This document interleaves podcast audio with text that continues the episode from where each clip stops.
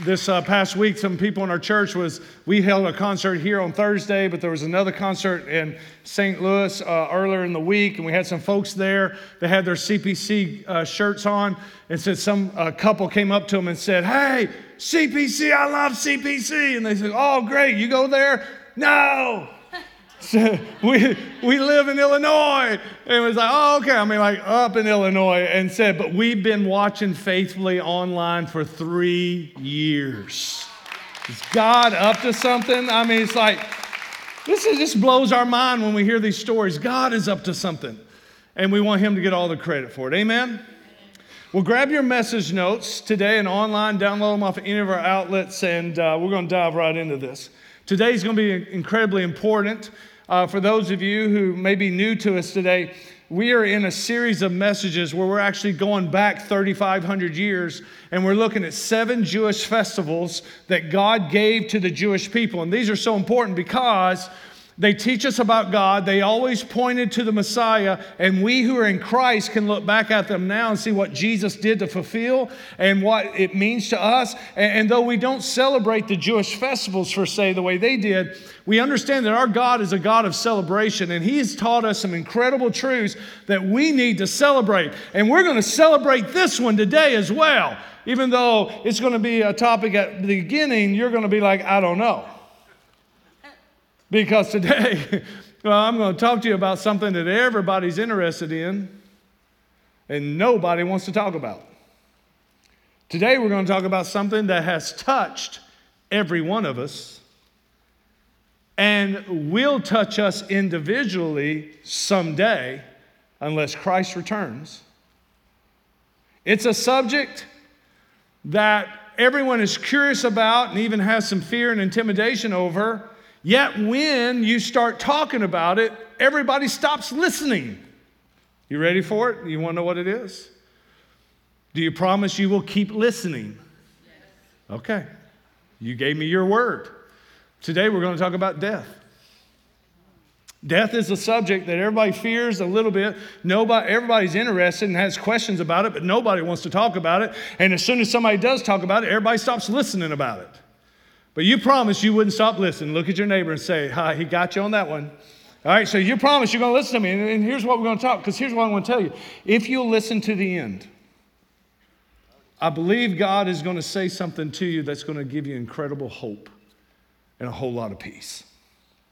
That it's actually something we can celebrate, not that we look forward to it, but that there is a promise attached to it if you know Jesus.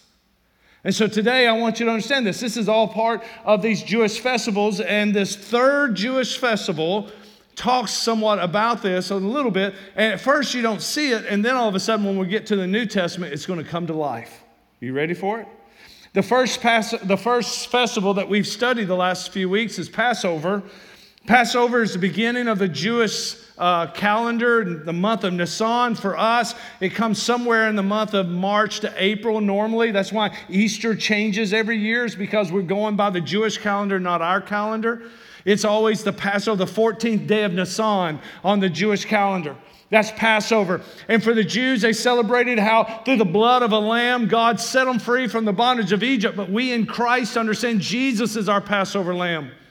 And so, 1500 years after the first Passover, God sent his son. John the Baptist said, Behold, the Lamb of God who takes away the sins of the world. And what God did for Israel, getting them out of Egypt, Jesus does for us through his blood.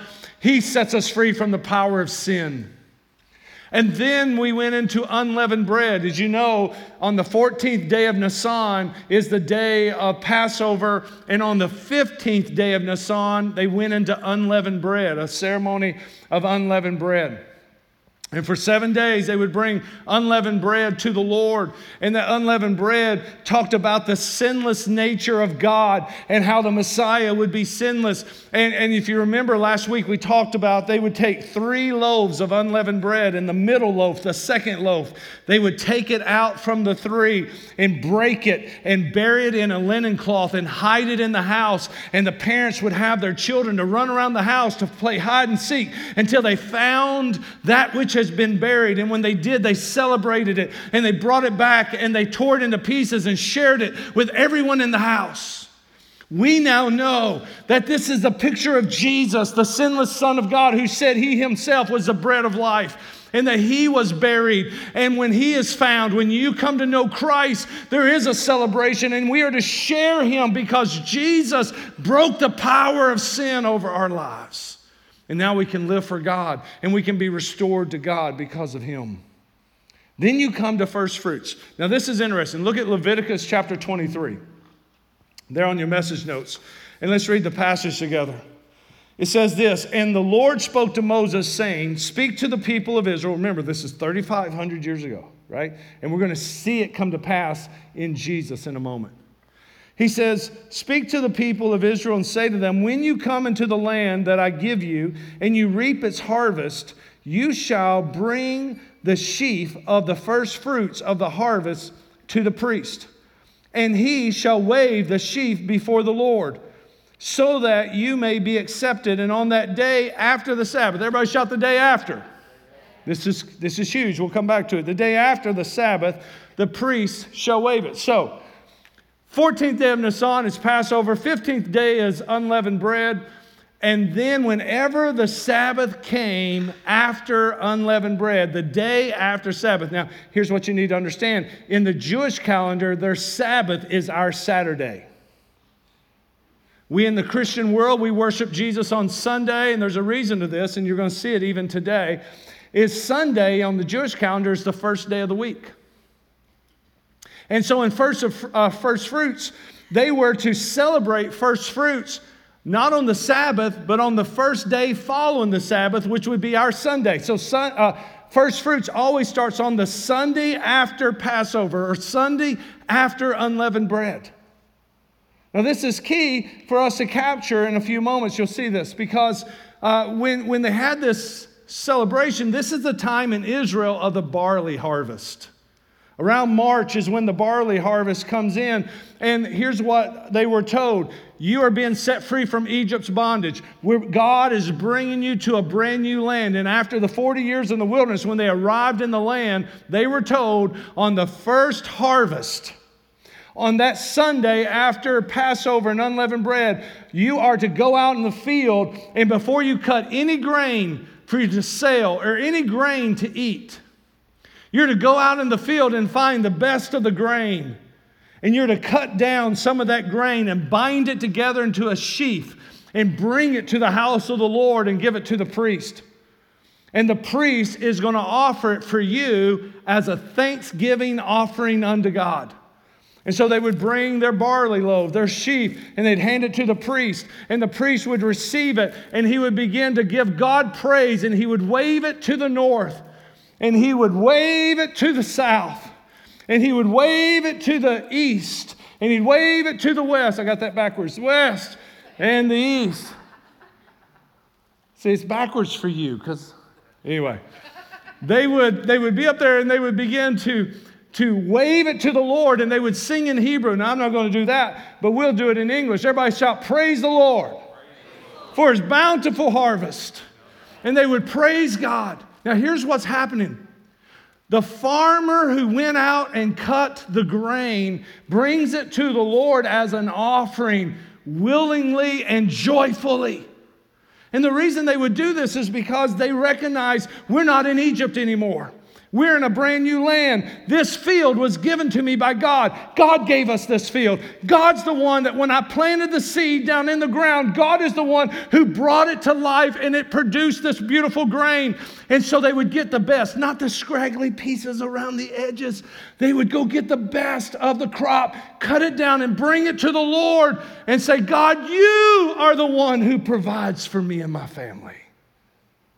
Now, we don't go down and cut grain anymore. We don't have to do that anymore. But you know, we do have a tradition in the Christian church that looks a lot like this where we recognize that God is the one who gives us the ability to go make wealth, that God is the one who provides for us, that everything we have ultimately is given to us by the Lord. And you have an opportunity, we just did it a few moments ago. We have an opportunity every week to come and bring from our paychecks the best offering we want to bring or a tithe a tithe unto the Lord. And if you're like, well, what's that word tithe? I don't get that. The word tithe means 10%. So in the Christian church, when you hear we given 10% of our income to the Lord, it is an offering. It is a thanksgiving offering for those of us who do this.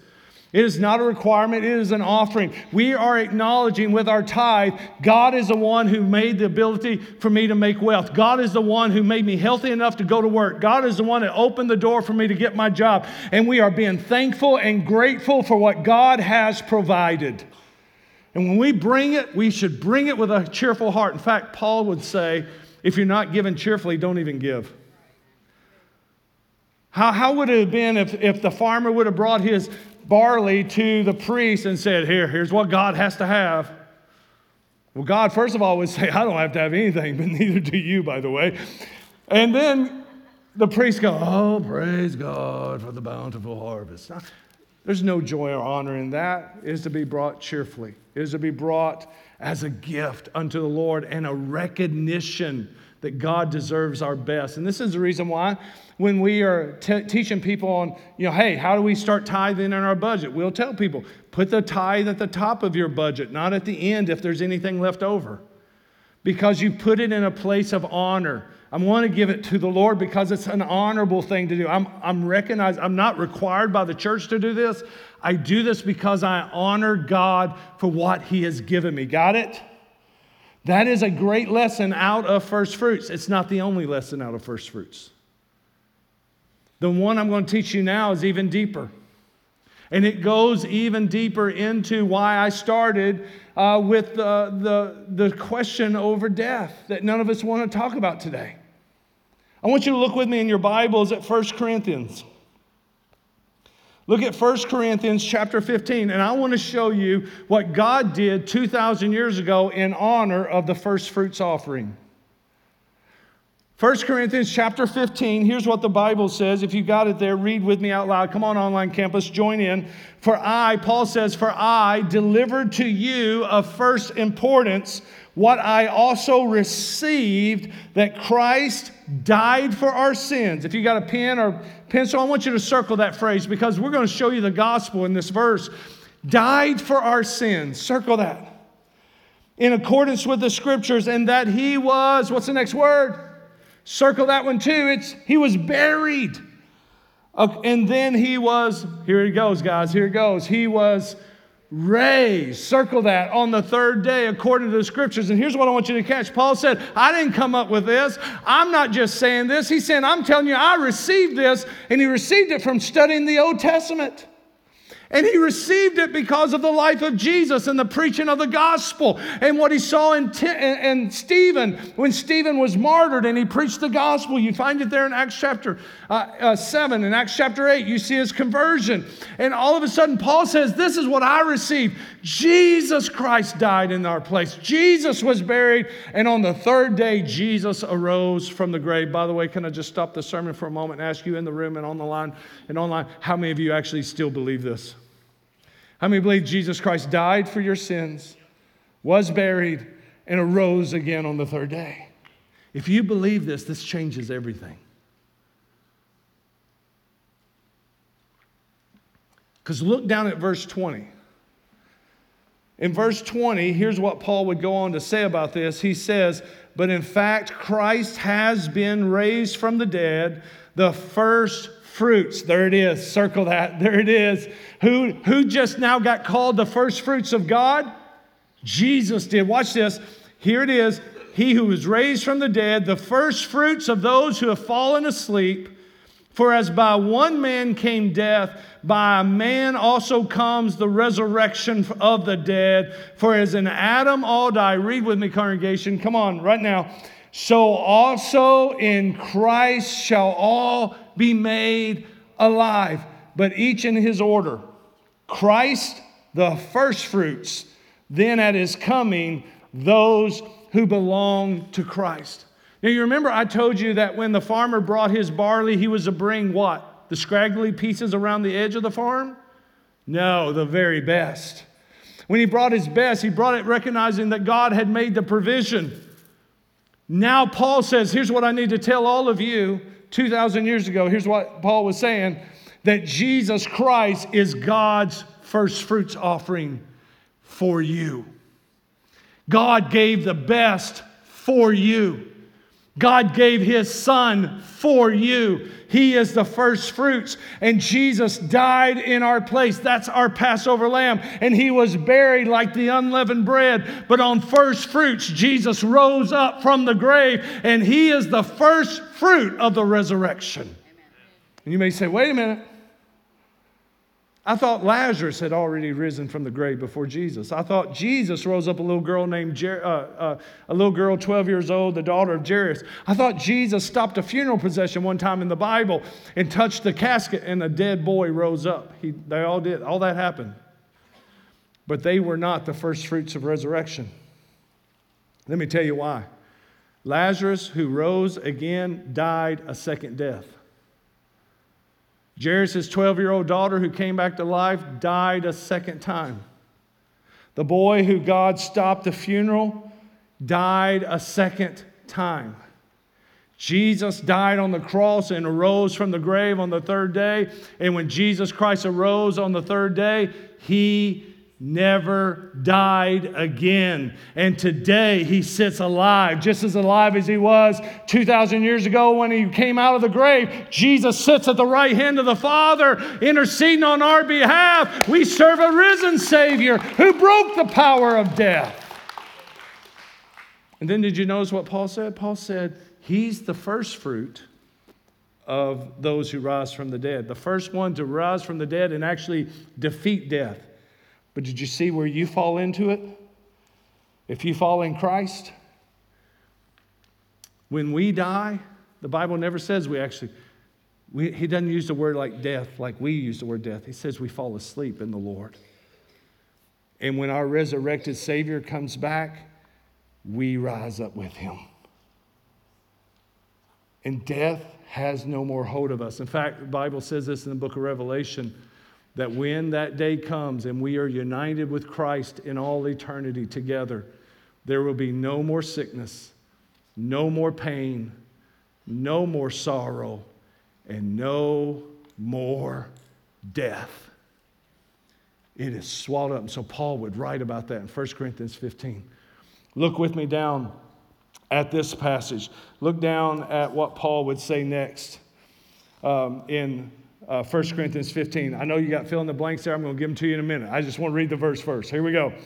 1 Corinthians 15, verse 55 says, And death is swallowed up in victory. O death, where is your victory? O death, where is your sting? The sting is, of death is sin, and the power of sin is the law. Come on, everybody. But thanks be to God who gives us the victory through our Lord Jesus Christ. What did Jesus do? He's given us victory over death. Amen? How many shout, This is some good news? It may not be a topic any of us want to talk about today, but I got news for you. It's some good news to know down deep in your heart that Jesus has given us victory. Now, let me show you this. This is just God. Remember, I told you earlier that first fruits has to come on the Sunday, the day after Sabbath, following a Passover and an unleavened bread. Remember that? And you all know that Easter never shows up on the same day every year, right? Because, you know, the days change up, right? Maybe Monday, maybe Tuesday next year, maybe Wednesday the next year, whatever. You can almost pinpoint the year of Christ's resurrection because of this. Because when you look back and you realize that Jesus died, Jesus was buried, Jesus arose from the grave, it all has to happen in three days. So that means you have to have Passover and unleavened bread and then immediately go into first fruits. And you can go back and look at the calendar years of when that laid out, and you'll see it. Because here's what I want you to write down Jesus shows us by his own life how he fulfilled the three festivals in a row. Jesus was crucified at Passover. He was buried during the festival of unleavened bread. And he arose from the grave. Are you with me on this? On a Sunday morning, Sunday after unleavened bread, the first day of first fruits, the first fruit of the resurrection. God was saying at the resurrection of Jesus, Hey, y'all, I'm giving you my best. I'll not only forgive your sin, but I'll break death's hold over you. Now, I don't know about you folks, but that's some pretty good news.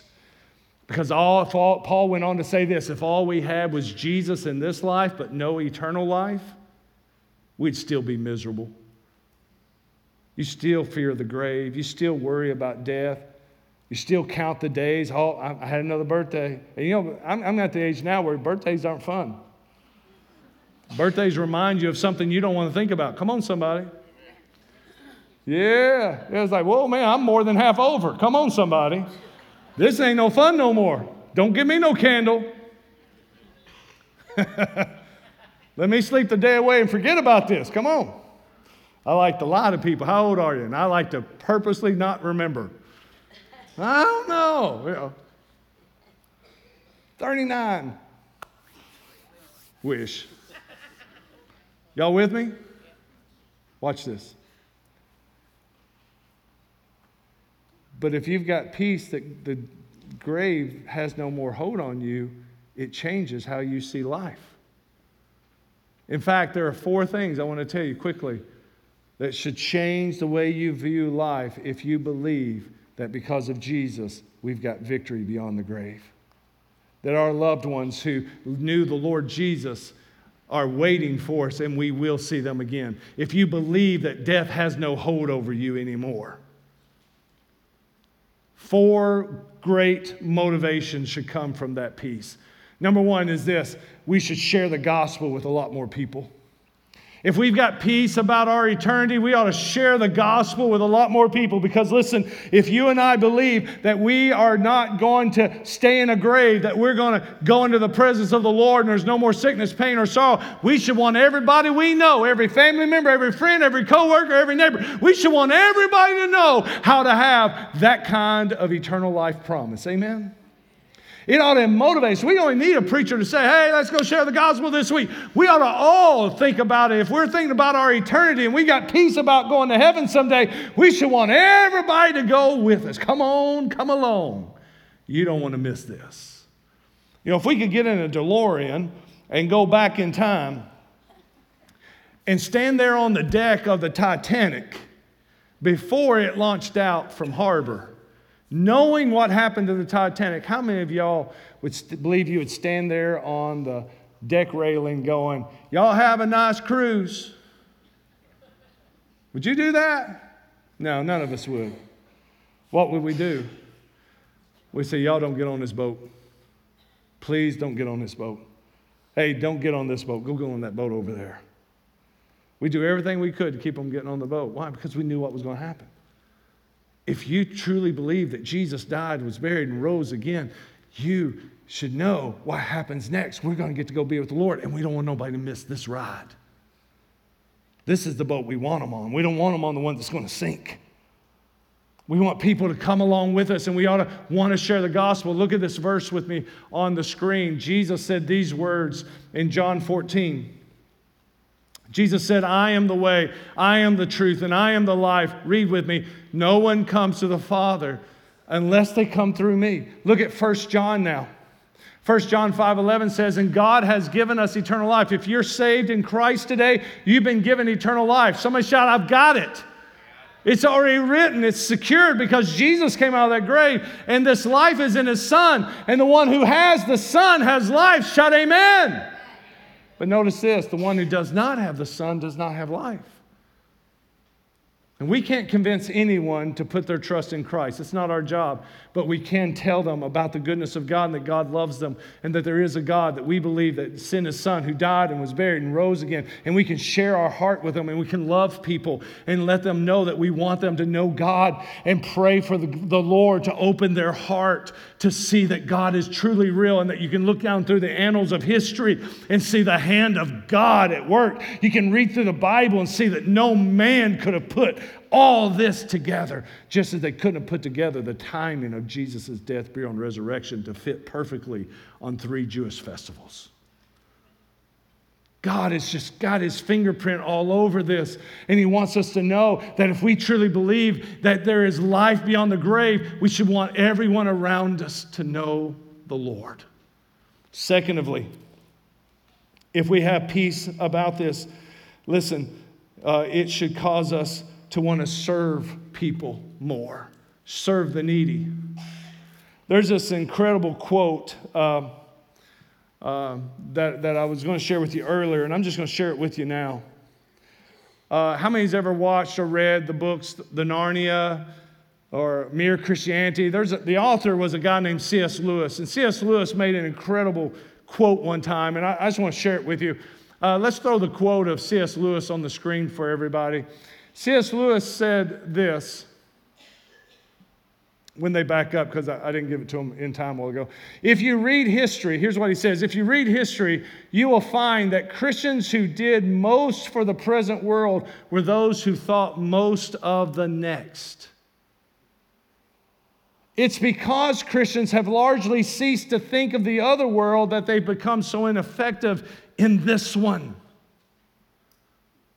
I want you to let that lay on your heart for a minute because if we truly believe that Jesus is the first fruits who rose up from the grave and gives us victory over death, it should make us very effective in this world to go share the gospel with as many people as we can, but also to serve the people around us who are in need. And it doesn't take much to look around you and see there are people all around us in need. The Bible says Jesus gave a story one time in Matthew chapter 25. Jesus told a story one day that we're all going to stand before the Lord. And this is what's going to happen. One day we're all going to stand before Him, and those who rejected Christ are going to stand before Him and, and they're going to answer. And those of us who've trusted in Christ are going to stand before Him. But we're all going to stand before the Lord. And the Bible says every knee is going to bow and every tongue is going to confess about Christ. And in that moment, in that moment, those of us who live for the Lord, the Lord Jesus is going to say something that's going to shock us. It's, it's, it's, it's going to seem so weird to us. Look at Matthew here. Jesus said, On that day, the righteous will answer the Lord and say, Lord, when did we see you hungry and feed you, or thirsty and give you something to drink? Or when did we see a stranger and take you in? Or when did we see you without clothes and clothe you? Or when did we see you sick or in prison and come visit you. And I want everyone to read with me online and on campus, verse 40. Come on. And the king will answer them and say, Truly I tell you, whatever you did for one of the least of these, my brothers and sisters of mine, you did for me. And let me just say this publicly. When we as a church are encouraging you to join a serve team, come to Starting Point tonight, get on a ministry team, go help us with Lift, go help us with a summer serve project, go help us in a school project, the different things that we're about and things that we're doing, mission trips or whatever. Look at me. It is never because we think you're not busy enough. I promise you that. We're not about busy work here, but we are trying to teach a principle that as followers of Jesus, we have to live our lives not only thinking about us, but always keeping our hearts out for those around us who are hurting and needy. And we've got to love on other people. And in doing so, the cool thing is one day you're going to stand before the Lord, and the Lord's going to say, Every time you loved on those other people, every time you helped those other people, you were actually doing that to me. If your heart's right when you serve, He says, You served me. Pretty awesome. Number three, if we have peace about our eternity, it'll strengthen you during times of suffering. And I just want to make sure everything's clear here and no one thinks that I'm one of those YouTube theologians is going to tell you that once you come to Christ, everything in life's going to be hunky dory, everything's going to be rosy and beautiful. It's not that way. The Bible says it rains on the just and on the unjust. Your best life isn't on this side of eternity, it's waiting for you on the other side. I just need to tell you that God has a plan for you and He loves you and He's got purpose for you. But everyone in this world suffers. There's good days. You're going to have some amazing good moments in life. Enjoy them. You're also going to have some moments that aren't so enjoyable. Prepare for them. There's going to be some moments you're on top of a mountain and other moments you're down in a valley, but remember this it's in the valley that the fruit grows. No fruit grows on a mountaintop. And remember why we need a spiritual family and we need one another and why we, we need to have our faith intact together is because life isn't always good and the world is full of sin and sorrow and sickness and pain. And it's just going to be that way until Jesus returns. And just because you come to Christ doesn't mean all the problems are going to go away. It means you may just be the solution that God has for someone else's problem as you go serve. As you go encourage, as you go help them. And, and, listen, and then when you're in your own time of struggle, when you can remember that there is more to come, when God has another day coming, when there's a better future than your present, it'll give you strength to get through the negative moments of your present. There's a better day coming. How many believe a better day is coming? In Jesus. Amen. One day he is coming back and the curse will be lifted. But whether down here or in his presence, we know a better day's coming. Look at what Paul said. Here's how Paul said it. And Paul wrote this in Second Corinthians at a time when he was preaching the gospel from city to city. This man was being cursed, he was being stoned, he was being rejected. He was being thrown out of towns. He was thrown into prison. You look at, you, you say, God, how, how can I be having a bad day? I love Jesus. How can I be having a bad day? Here is Paul who was being beaten and cursed. And did you know even a group of Jews took a vow that they would never eat another meal until Paul died?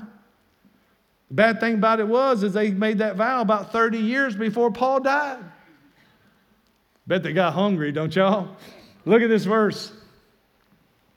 Paul, in this moment, when he is beaten, he's been imprisoned, he has suffered, and not because he's done anything wrong, but because he's doing it right. He said these words, Therefore, we do not give up. Look at your neighbor and shout, Do not give up. Look at your other neighbor and shout, When you're hurting, don't give up. Do not give up, even though our outer person is being destroyed. Look at this, look at this, look at this. Our inner person is being renewed day by day. What kind of difference does following Jesus make? What kind of difference does it make when you suffer and someone without Christ suffers? We both suffer the same suffering. But there's something different about you who follow Christ because now the Holy Spirit has moved in, the presence of God inside you, and the Holy Spirit of God can give you a strength and a peace that passes understanding. And there's something that happens on the inside of us by our faith in Christ alone that we know a better day is coming. And so our outer man may be suffering, but inside you can have the sweet promises of God giving you the strength to push forward another day. Go back to the passage. He says, Our outer man is being destroyed, but our inner man is being renewed day by day. And then he calls it this. I love this. Go on, go on to the next verse, please. For our momentary light affliction. Say that with me. Our momentary light affliction. I know someone was in the crowd that day going, saying, Momentary? What you talking about, Paul? Ain't nothing short about this. Paul says our momentary light affliction is producing for us an absolutely incomparable eternal weight of glory. How, how could he see the world, the problems he was suffering in the world as momentary? Verse 18 is the answer. Read it. So we do not focus on what is seen, but on what is unseen. For what is seen is temporary, but what is unseen is eternal. He says the only way you get through this world with a sane mind and peace in your heart is you don't keep your eyes on the world. You set your eyes on the world yet to come. You put your eyes on Jesus, the author and finisher of your faith, who promises not that everything will be rosy for you if you're a Christian, but he promises, I'll be with you, I'll never leave you, and I'll never forsake you. Who tells us in the world you'll have tribulations, but be of good cheer, for I've overcome the world. And God says, I'll walk with you through it and I'll never leave you. And He can make all things work together for good, even out of mud puddles. He can make roses grow. Number four. When you get this kind of peace about your eternity, it'll help you reprioritize what's important in life. If you don't have any hope beyond the grave, you'll live stressed out every day trying to achieve whatever you think utopia is in this life. And you come to the end with regrets, wondering if I could have done, if I should have done, if I would have done. But if you're not living for the now only, and you cast your priority, you, you cast your faith on the heaven that you're yet to experience, it helps you in this world to see things more clearly, what really is important. In this world, we get caught up with fame and money and 401ks and how much money we have and how much how many likes we have on social media and, and how much how much people uh, brag on us and is everybody happy with us when all of a sudden when you've got peace about eternity you start living life more for your family and your friends and making a difference in other people's lives and helping people through hard times and sharing the gospel and being more compassionate. It's a lot less about you and a whole lot more about everybody else. Your priorities begin to change. Your priorities begin to change. Now, I know no one wanted me to talk about this subject today, but can you see how understanding this subject can actually turn our lives around and make good come from it? That none of us want to talk about death, but I'm telling you, when you don't have to fear it anymore, it'll change the way you live. And Jesus is the reason that you can have peace if you trust Him as your Savior, because He has already conquered the grave. Colossians 3 says, look at this verse. So if you have been raised with Christ, Seek the things above, where Christ is, seated at the right hand of God. Set your mind on things above and not on earthly things. Doesn't mean you can't enjoy life. Doesn't mean you can't have a nice house, have, go on nice vacations, have a great career. That's not what he's talking about at all. But he's saying you don't have to live for those things. You live for the Lord, and then you enjoy these things. You don't have to stress about it. Jesus said it like this Seek first the kingdom of heaven, and then all these other things will be added to you. You enjoy them a whole lot more when they're not the purpose for your existence. Amen? I know this isn't the greatest topic everybody wants to talk about, but if you grab a hold of this, you can see how following Jesus helps you live a life to connect, grow, and go with the right priorities. Amen? Here's your big takeaway. When you grab a hold of the truth of Jesus, the first fruits of the resurrection, you then can celebrate. And I know it's not a topic. He's like, nobody's going to throw a party on this topic. But God said you can actually throw a party about this. You can celebrate that you have life beyond the grave because of the resurrection of Jesus. How many of you today are grateful to God that He has taken the sting of death away? Amen? Amen? Now, watch this. I, um, I'm going to share an illustration with you. I know some of you have heard this illustration. It's been around for a long time, but it's a good one. You just got, you know, sometimes you just got to say, yeah, that we all need to remember that one. There's a story about a, a, father, and he's got his two kids in the back of the car, and they're driving down the road. It's a spring day, the windows are down, when all of a sudden a bumblebee flies into the car. This bumblebee flies into the car and it starts swarming around the kids. The kids are absolutely losing their mind. Any parents in the house today know what I'm talking about? Kids are losing their mind. They're screaming, they're squalling. Somebody knows he's about to get stung.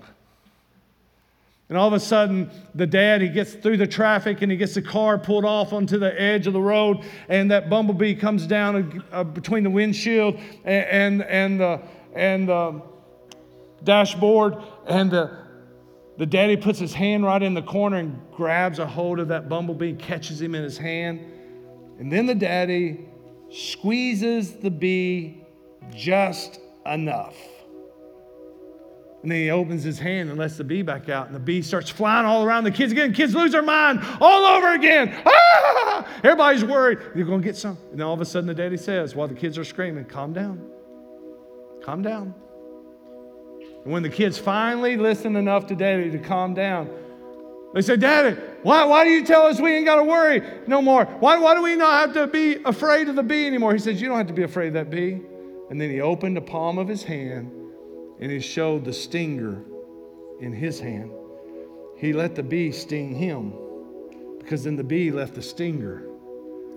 And he said, That bee don't have a stinger no more. He can't hurt you. The reason today is so important for us to grasp is this Jesus took the sting of death for you. so that you can live the rest of your life if you're a Christian, if you're a follower of Christ, and you don't have to fear death. It's just the doorway into eternity with the Lord. And we're going to be gathered together forever in His presence. And I promise you, when you don't fear the sting of death anymore, it changes the way you see life here and now.